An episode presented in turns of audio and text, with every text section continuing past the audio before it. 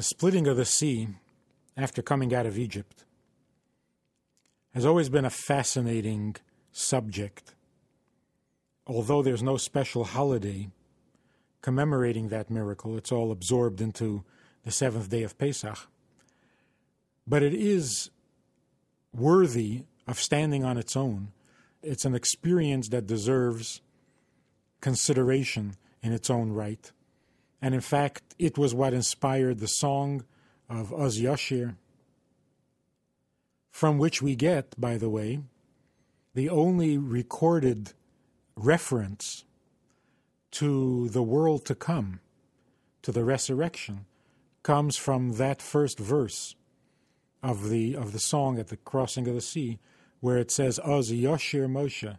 Then Moshe sang, but if you read it correctly, the word for sang is written in future tense. Then Moshe will sing, which means that there will come a time yet where Moshe and the people will sing a song of praise to God, and that is referring to or alluding to the resurrection when Moshe will again be our Redeemer. Now, the crossing of the sea, according to Kabbalah, was not merely a survival miracle that allowed Jews to get away from their enemies and that later drowned the enemy so that they would no longer pursue the Jews, which in itself would be a great miracle and a great cause for celebration, but there is much more to it than that. The splitting of the sea, according to Kabbalah, represents the opening of a heaven that conceals divine truth, and the splitting of that heaven was reflected in the splitting of the water, and the people who were present were able to experience and to see godliness and holiness that ordinarily is concealed and hidden from human view. In general, the fact that the earth is divided into dry land and ocean represents the fact that in holiness and in godliness there is the revealed world and there is the concealed world. The revealed world is represented by earth, dry earth, and the concealed world is represented by the world within the ocean. The Gemara says that everything that exists on earth exists in the ocean. The difference, of course, being that on earth everything is visible, and in the ocean everything is concealed. So the ocean represents a world that is concealed. Earth, dry earth, represents a world that is revealed. The splitting of the sea meant that that which conceals the hidden world was removed the concealment was removed, and we were able to see the world that is concealed. In other words, the greater truths, the greater realities, which ordinarily are hidden from human view. And that's why the Gemara says that even the maids, the Egyptian maids who accompanied the Jews out of Egypt, saw godliness that even the greatest prophets would not see. But what is this idea that there is a reality that is concealed? The simple explanation, the justification, why should reality be concealed? The simple explanation is because the totality of godliness is so infinite and so awesome and so powerful that if we were to see it, it would destroy us we would be consumed by that godliness and we would no longer be able to exist in our physical form. And so, to protect us, God conceals himself.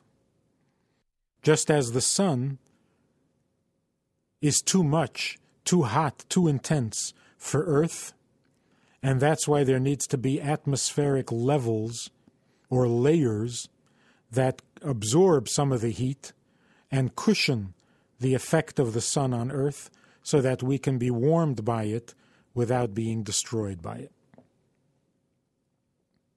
In the world to come, all this concealment will be removed, we will have become capable of seeing the entire truth without being destroyed by it. And then, even physically, the sun's strength will be experienced in its full power without concealment, without the sheath that now protects us from the strength of the sun. That's the simple explanation. To go a bit deeper, what is the purpose of creating human beings, of creating a finite world that cannot contain, that cannot tolerate the full truth of godliness? Why do such a thing in the first place?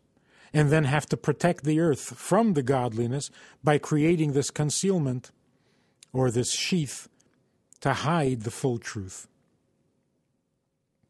Certainly, the objective, the long term goal, is that eventually we do experience the full truth. Certainly, this concealment is temporary. It wouldn't make sense any other way. But even temporarily, why should this be necessary? Why should God create a world in such a way that, that the concealment would be necessary? In Kabbalah, the concealment of godliness is called tzimtzum.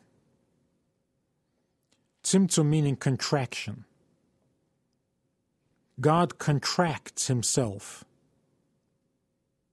He, he draws himself into himself so that there is room for the existence of a finite universe. Which means to say that in God's presence, nothing finite can exist. Because finite, limited, independent identity can't exist, is not possible within God's presence. Where God is present, only He exists. Everything else is absorbed into His existence. In order for a finite world to exist, a finite world meaning a world governed by properties other than godliness, because godliness is infinite. And here you have a finite world. So, in order for the finite world to have an identity of its own, even if not a reality of its own, but to have an identity of its own, God has to remove himself. God has to leave room for this existence. And that leaving room, that removing of self, is called tzimtzum, contraction. So God contracts himself away from the center, leaving a hole, an empty space in the middle, and into this empty space, God creates the world with a finite amount of godliness. That's how Kabbalah describes the process of creation. Now, Hasidus comes along, the teachings of Hasidus, Hasidic philosophy, and Hasidic philosophy says that this contraction, this withdrawal of godliness, is not to be taken literally. Because God cannot be absent from any space. No place can be devoid of Him. And so this contraction, this tzimtzum, is not a literal contraction. It is only effective in, in the perception of the created being. It allows the created being to imagine itself independent, to imagine itself being in a space of its own, but in fact, it is within God, it is all part of God, and nothing really has changed. So that the tzimtzum is only an effect that affects the created being, but it is not, in fact, a true, literal contraction or absence of God. Well, that explains how God can be everywhere and yet the world exists. Because the world doesn't know that God is everywhere. But that sounds too simplistic and too shallow. If in fact God is everywhere, how can the created being not know him? And the answer is because of Tzimtzum. Well, but then the Tzimtzum was not literal. So why did it affect the created being and cause the created being to imagine himself independent if in fact there was no contraction and there was no literal Tzimtzum? So, what is this concealment of God? He isn't really absent, but we think he's absent.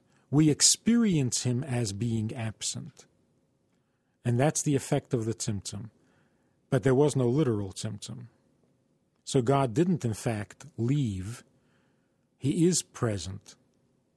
So, what exactly is this tzimtzum? One of the ways to explain it would be this The problem with the world existing is not that God is present. God can be present and the world can exist. The world can be finite even though God is infinite. The problem really comes from the fact that God wants us to be infinite. God wants us to be like Him. God wants us to be godly. And that desire is what denies the physical universe its independence and its freedom. How can the world experience itself? How can the physical world be self conscious when God is present and wants us to be conscious of Him? How can we be the way we are when God wants us to be the way He is? This is not a really a very esoteric subject. This happens in everyday life and in every family. How does a teenager have an identity of its own, of his own or her own, when the parents want them to be like they, like the parents? How do parents raise children who have an identity of their own while living in the home of the parents? So there's always this pull, this tug, this, this conflict. Parents want children to be a certain way. How then can children be what they want to be? And so they feel a need to rebel, to reject, to leave, to run away, to move out, to put distance between themselves and their parents. And so, if we were to ask advice, how do we raise independent children? Should we basically keep a distance? Should we not involve ourselves in children's affairs, in the children's lives? Should we make ourselves scarce so that the children will be independent? Should we not solve their problems? Or should we do the opposite? Should we make them extremely secure in their home, be involved in every part of their lives? solve every problem for them so that they never experience a moment of insecurity. And then, when the time comes for them to leave home, they will be secure and strong and confident, and they will have an identity of their own. Which way to go? And of course, the truth lies someplace in the middle. But what does that mean?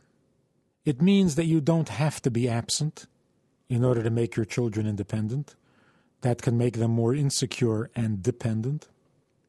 And you don't have to be involved in every detail of their lives in order that they be secure and independent. Neither of the two is necessary because the dependence or independence of our children depends only on what our inner, truer will for the children is. Do we really want our children to be independent? Then they will be. Do we deep down inside want them to remain dependent? Then that's what's going to happen. Regardless of whether we're very involved, over involved, under involved, that's not what's going to make the difference. What will make the difference is your inner desire. What do you truly want and wish for? if you really enjoy your children's independence, then they will be independent. And if you are frightened by their independence, then they will remain dependent. The tzimtzum that is necessary in creation is that God had to remove his desire to have us be like him. He had to enjoy, desire, and prefer that we be the way we are and serve Him with the abilities and the talents that a limited, finite human being has.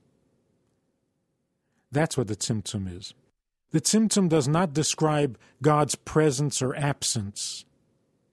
Of course, God can't be absent. God is everywhere.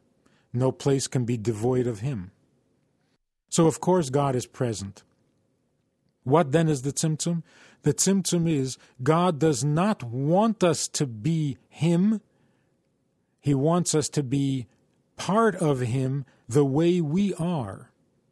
He likes us the way we are. He likes our limited efforts. He takes great pleasure in our imperfect service. He wants human beings to be human. He wants finite beings to be finite. He wants flawed beings to be flawed. And in their finite, flawed, and limited way, to serve Him. And because that He desires this, because that is His truer inner will, He does not impose Himself even while He is present. He doesn't insist that we do things His way. He doesn't expect of us to be Him, to be capable of what He is capable of.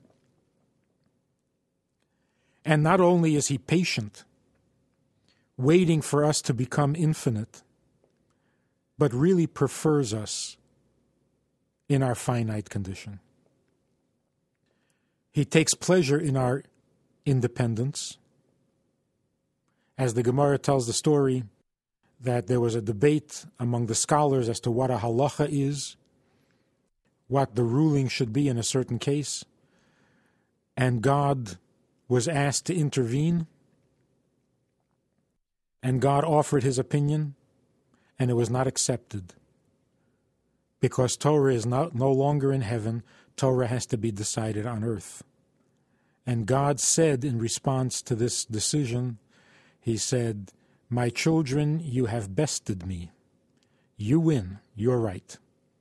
And he loved it. He loves us the way we are. And that is the tzimtzum.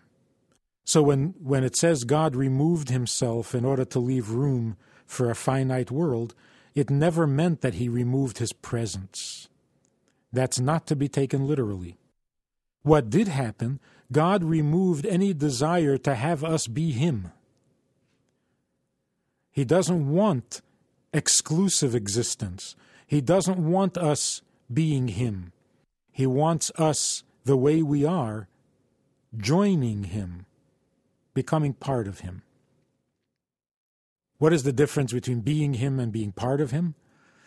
It's like the difference between God's oneness before creation and God's oneness after creation. Before creation, God was one. There was no one besides him. There was nothing besides him. But this oneness was a oneness that comes from exclusivity. Because nothing else existed, God was the only one. Because no one else existed, only He was. So by excluding all other existences, God is one. But that in Hebrew is called Yachid, only. When God created the world and then gave us the mitzvahs, gave us the Torah, instructing us how we can become united with Him, when this union happens, then again God will be one. But not the way he was one before creation. Then he was Yachid. When the world becomes one with God, and then on that day God will be one and his name will be one, then he will be Echad, not Yachid. And the difference is immense. There is oneness that comes from excluding everything else, and there is a oneness that comes by including everything else. If God insisted that we be Him, then He would be one through the process of exclusion. There is nothing else, there is no other form of existence, and so He is everything. But He is also the only thing. The oneness that God desires the oneness that will be achieved when on that day God will be one and his name will be one. This is a oneness that is inclusive. This is an echad. Echad is the aleph that represents God, the ches, number eight, that represents the seven heavens and earth, and the dalid,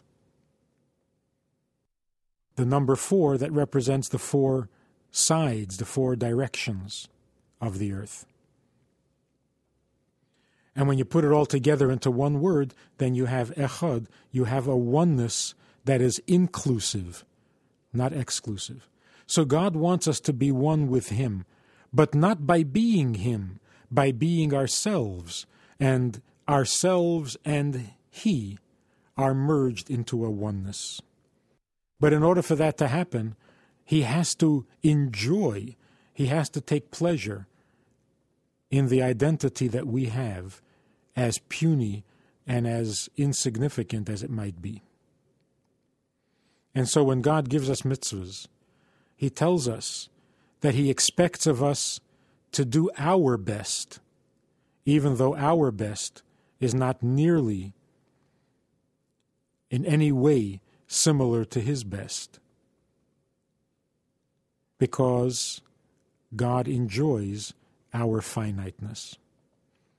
Like a parent, like a father enjoys the child as a child, not only because he will someday become an adult. And that's why the Torah says, Nar Yisrael ve'ehavehu. Israel is a child, and I love him. Israel is not the oldest nation. Israel is not the greatest in size or in number. Israel is like a child. It's like the David against the Goliath. And it's precisely that smallness, it's precisely that young and helpless condition that God takes pleasure in. He wants to be our Father, not only our King. And a father takes pleasure in a child a king does not. A king deals with adults. You have to be a certain age to vote. You have to be a certain age to serve in the army. That's when the king finds you useful. But a father takes great pleasure in a child even when the child is helpless, even when the child is of no service. And that is the greatest pleasure of the parent. And so, even though we are, in fact, tiny beings of no significance whatsoever. We are useless in the, in the comparison to our Creator. We are powerless, as we say in, in the davening every morning. What is our strength? What is our wisdom? What is our fame? It's nothing. It's nothing at all. And yet, this is what God desires. In God's infinite greatness, he finds pleasure and he finds meaning in things that are meaningless when you measure by a finite standard. The distance between an infinite creator and a finite being is so great that it should be unbridgeable. We should not be significant to our Creator. We should not be a delight to our Creator. We should not be noticed by our Creator because we have nothing to offer. We are tiny. And yet, because God is truly infinite, the infinity that separates us is itself insignificant to Him. True infinity means you don't have to be great. True infinity means you don't have to be immense. True infinity means nothing is too small to be noticed. Nothing is too small to be significant. And only to a truly infinite being is this possible. So the splitting of the sea meant that there came a moment when God wanted us to see Him the way He really is, to take away that concealment, where God doesn't want us to be Him, wants us to be us. But we didn't know this because all of that is concealed.